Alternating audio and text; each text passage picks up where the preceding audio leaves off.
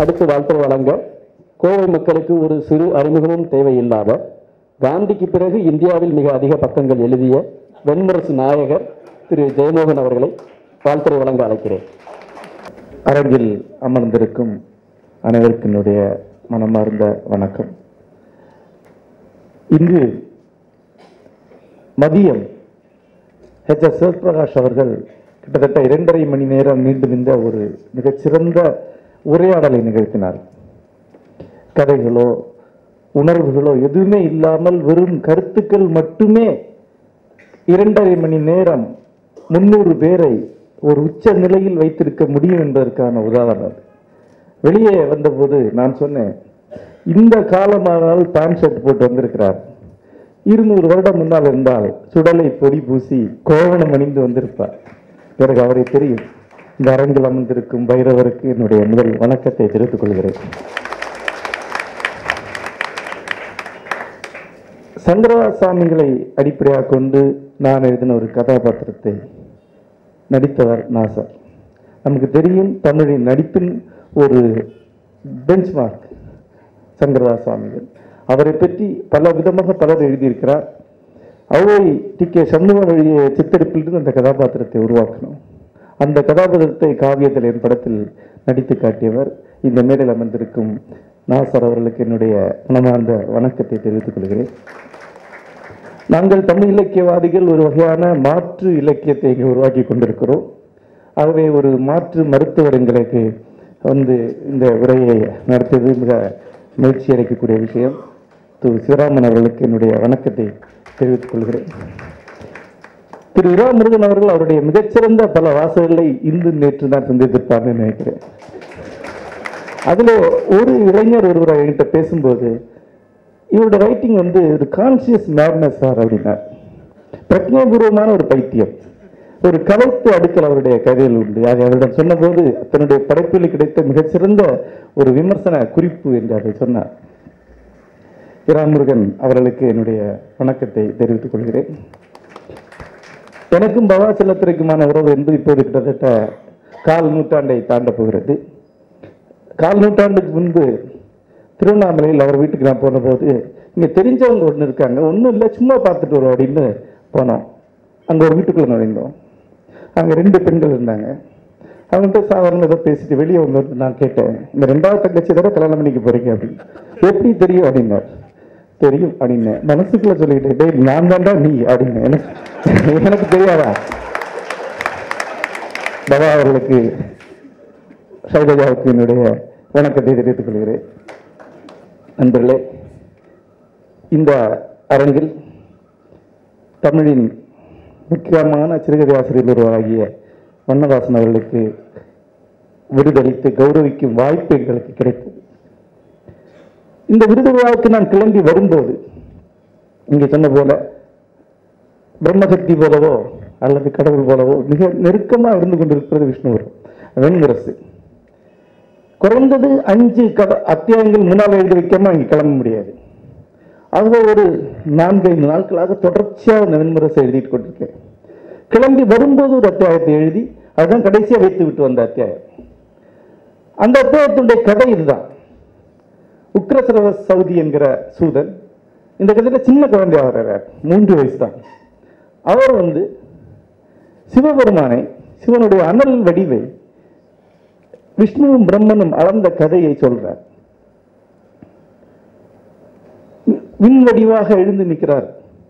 அனல் வடிவாக எழுந்து நிற்கிறார் சிவன்.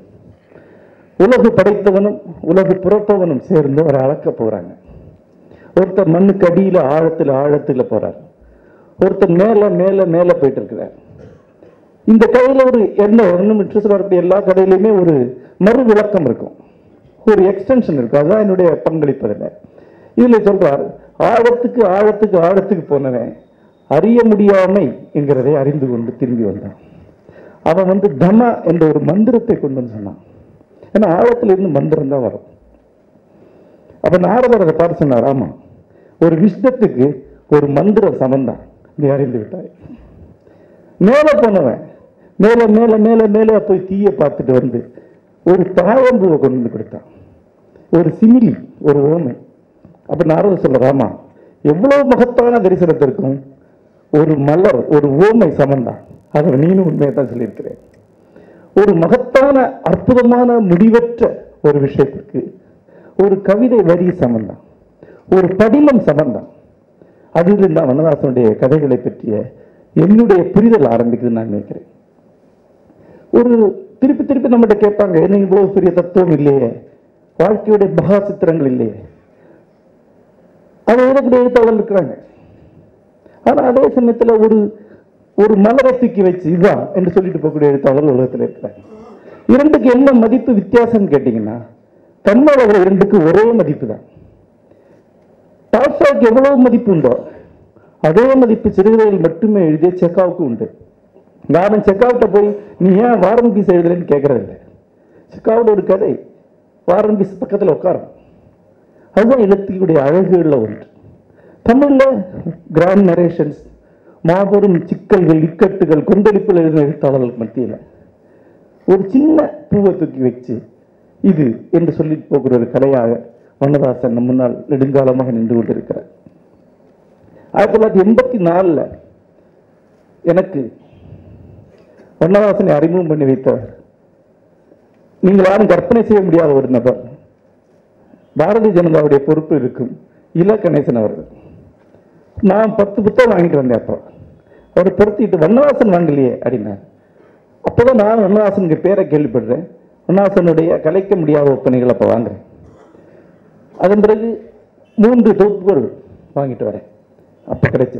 அந்த மூன்று தொகுப்புகள் வழியாக அண்ணாசனுக்குள்ளே போய் ஒரு பெரிய ஒரு ஆத்மார்த்தமான ஒரு உறவு எனக்கு அது ஏற்படுது. அப்புறம் அண்ணாசன் உடனடியாக உணர்ச்சி கொண்டிருக்கிற கடிதம் நான் போடுறேன். அவன் எனக்கு கடிதம் போட்டார்.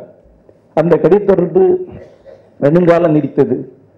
எப்போதுமே எனக்கு நெருக்கமான எப்போதுமே ஒரு தூரத்தை உணரக்கூடிய ஒரு எழுத்தாளராக அவர் இருந்திருக்கிறார். கதைக்க முடியாத ஒப்பனைகள் இல்லையா இருந்திருக்கிறீங்க? அதில் வேறு வேறு அணில்கள் ஒரு கதை இருக்கு. அந்த கதையில அவருடைய கதைக்கான ஒரு குறியீட கதையாக நான் சொல்லுவேன். அதில் ஒரு கூடைக்கார அம்மா வரும். அவங்க பற்றின ஒரு சித்தரிப்பில் ஒரு அணில் மேலே ஏறி போகும். இன்னொரு அணில் கீழே இறங்கி வரும். மேலே போன அணில் தானா கீழே வந்தது எனக்கு தெரியாது. ஆனால் வேறு வேறு அணில் தான் நண்பர் ஆசைப்பட்டேன் என்று முடியும் அந்த கதை. அந்த கதையோட கண்டம் என்னென்னா இந்த கதை மேடையில் சொல்ல முடியாது? பாபா சொல்ல மாதிரி. ஒரு மனிதர் நீங்கள் பேசிட்டு இருக்கும்போது மிக நுட்பமாக இன்னும் மாறக்கூடிய ஒரு தருணம் வந்து இருக்கு உங்களுக்கு தெரியும் இதுதான் அப்படின் போது சின்னதாக ஒரு ஆங்கிள் சேஞ்ச் ஆகுது. அந்த சேஞ்ச் மட்டும்தான் அந்த கையில் இருக்கிறேன் ஒரு சின்ன ஒரு ஒரு சினிமாவில் பார்த்தீங்கன்னா ஒரு அரை கணம் நகரக்கூடிய ஒரு நகர்வு. இந்த நகர்வு ஒரு சிறுவையில் சொல்ல முடியும். இதுக்கு ஒருத்தர் முயற்சி பண்ண முடியும் என்பது ஒரு ஆச்சரியமான விஷயம்தான். அதுதான் எப்போதுமே ஒரு ஆரம்பகட்ட ஆசிரியர்கள் வாசகர்கள் வந்து மிகுந்த உற்சாகத்தோடு படிக்கக்கூடிய ஒரு அவனாசன் இருக்கிறார் அதற்கு அடுத்த கட்டத்துக்கு போகக்கூடிய நடுவாந்திர இலக்கிய வாசகர்கள் என்ன பெருசாக இல்லையேன்னு சொல்லக்கூடியவராக இருக்கிறார். அதற்கு அடுத்த கட்டத்தில் இருக்கிற என்னை போன்றவர்களுக்கு மேலும் முக்கியமான எழுத்தாளராக இருக்கிறார். ஏன்னா இந்த அசைவு இது ஒரு சேலஞ்ச் இந்த சின்ன விஷயத்தை எழுதுங்கிற ஒரு பெரிய விஷயம். ஒரு நான் சொல்ல ஒரு சீனி பருக்கை இடம்பெறுவதை புகைப்படம் எடுப்பது போன்ற ஒரு கலை அது ஒருத்தர் செய்து காட்டிருப்பான் அது ஒரு பெரிய கலை இல்லை ஒரு பெரிய சாதனை என்று தான் நான் நினைக்கிறேன். இந்த தருணத்தில் அவரை பற்றி சொல்லும்போது இந்த தான் என்னுடைய உதாரணமாக நான் சொல்ல விரும்புவேன். வண்ணவாசனுடைய படைப்புகளை பற்றி பல்வேறு கதைகள் பல்வேறு இதுன்னு வரும். நான் என்னுடைய விமர்சன கருத்துக்களை அந்த நூலில் எழுதியிருக்கிறேன். பல வருஷங்களுக்கு முன்பு கங்கை கரையில் ஒரு படப்பிடிப்புக்காக நாங்கள் நின்றுருக்கோம் நானும் நண்பர் சுகாவும் உண்டு கரையில் நிற்கிறோம் அப்போ வந்து ஒரு வயதானவரை மூன்று பிள்ளைங்க தூக்கிட்டு வராங்க. அவரை கங்கைக்குள்ள இறக்கி விட்டு அவங்க எல்லாருமே தண்ணி எடுத்து அவருடைய தலையில விடுறாங்க. அவர் கை கூப்பி கும்பிட்டுட்ருக்கிறார் ஒரு காட்சி மட்டும்தான் எங்களுக்கு கிடைக்குது. ஆனால் இப்போ யோசித்து பார்க்கும்போது அங்கே நிறைய நிகழ்ச்சிகள் நடந்திருக்கு. நிறைய விஷயங்களை பேசியிருக்கோம் சிரிச்சிருக்கோம். பல தகவல் வந்திருக்கு. ஆனால் இந்த ஒரு ஃப்ரேம் அளவுக்கு எதுவுமே முக்கியமா இல்லை இந்த ஃப்ரேமில் இருந்து பின்னால் பின்னால் பல கதைகளுக்கு போக முடியும். அந்த தாத்தாவோட உணர்ச்சி அப்படியே நிற்குது ஒருவேளை அவர் திருப்பி அந்த கங்கைக்கு வரமாட்டார் அவருடைய கடைசி குளியல் அது. ஊருக்கே போய் செஞ்சிருப்பாரான்னு சந்தேகம் தான் அப்போ ஒரு காட்சி வழியாக அதுக்கு முன்னும் பின்னும் இருக்க அவ்வளவுமே நமக்கு வரும். ஒரு காட்சி போதுமானது. திரைப்பட நிமிடங்கள் என்று சொல்லுவாங்க. முழு காட்சி படம் ஒரு திரைப்படம் கொடுக்காத சில சமயங்களில் ஒரு ஃப்ரேம் கொடுத்துரும். அதனால தான் இவ்வளவு சினிமாக்கு எடுத்தப்பட்டும் கூட புகைப்படங்களுக்கு இருக்கக்கூடிய முக்கியத்துவம் குறையவே இல்லை. அது ஒரு கணம். வண்ணதாசனுடைய பெரும்பாலான கதைகள் முன்னாலேயும் பின்னாலேயும் கதையை வெட்டிடுறாரு. அவருடைய போட்டோகிராஃபிக் ஃப்ரேம் மட்டும் ஒரு வாழ்க்கை காட்டி முடிச்சிருது. முன்னால பின்னால ஒரு விஷயங்களுக்குள்ள உணர்ச்சி ரீதியாக ஒரு அறிவார்ந்த ரீதியாக போகிறதே கிடையாது. இந்த காட்சி ஃப்ரேம் வழியாக வரக்கூடிய கற்பனைகள் கற்பனை செய்யக்கூடியவனுக்கு ஒரு மொத்த வாழ்க்கைன்னு சொல்லக்கூடியது. இன்றைக்கு இங்கே உட்காந்துக்கிட்டு என்னுடைய கற்பனையில இருந்து அந்த ராஜஸ்தானி தாத்தாவுடைய மொத்த வாழ்க்கையை நான் வாழ முடியும். இந்த கற்பனை உங்களுக்கு இருக்கும் என்றால் அதை தொடங்கி வைக்கக்கூடிய ஒரு புள்ளியாக அவருடைய கதைகள் அமைந்திருக்கின்றன. பல வருடங்களுக்கு முன்பு பேசிப்பாறை காட்டு பகுதியில் ஒரு குடிசையில் தங்கியிருந்தோம். இரவு. எங்கள் ஊரை பற்றி உங்களுக்கு தெரியும்? அது ஒரு ஈரமான காடு. தூங்கிட்டு இருக்கும்போது ஏதோ ஒரு இதில் கண் முழிச்சேன். பக்கத்தில் ஒரு சின்ன ட்ரங்கு பெட்டி. அது மேலே நான் என்னுடைய பொருட்களை வச்சுருந்தேன். அதில் இருக்கக்கூடிய ஒரு ரூபாய் நோட்டு மேலே ஒரு மின்மினி வந்து உட்காந்தது அந்த மின்மினியோட வெளிச்சத்தில் அதில் இருக்கக்கூடிய ஒரு ரெண்டு எழுத்து என் கண்ணில் பட்டது. மின்மினியோட வெளிச்சத்தில் ஒரு எழுத்து கண்ணில் படக்கூடிய ஒரு ஒரு திகைப்பு ஒரு அற்புதம் எனக்கு வந்து அன்றைக்கு ஒரு பெரிய எக்ஸைட்மெண்ட்டாக இருந்தது. அது எந்திரிச்சு எந்திரிச்சு இன்னொரு எழுத்து இன்னொரு எழுத்து இன்னொரு எழுத்தை காட்டிட்டு பறந்து போச்சு. இது ஒரு பெரிய விஷயம். மின்மினி வெளிச்சத்தில் இருக்கிற ஒரு எழுத்து வழியாக தெரியக்கூடிய ஒரு உலகம் வந்துருக்கு. நெடுங்காலத்துக்கு பிறகு மறுபடியும் அதே காட்டில் என்ன ஒரு பழங்குடியினத்தை சேர்ந்த ஒருத்தர் கூட்டிட்டு போனார். காடில் இந்த காட்சி எழுதியிருப்பேன். கீழே விழுந்து மட்கி கிடந்த ஒரு மரக்கட்டை அவர் பேத்தார். அப்படியே காட்டு தீ மாதிரி மின்மினி மேலே எழுந்துருச்சு. மொத்த காடை தெரியற அளவுக்கு விழுங்கினு அப்போ யோசித்து பார்த்தா அது ஃபயர் தீ தான் அது எரிக்காது சுடாது. ஆனாலும் அது தீ தான் நம்ம தமிழ் இலக்கியத்தின் மின்மினி தீக்கு என்னுடைய வாழ்த்துக்கள். வணக்கம்.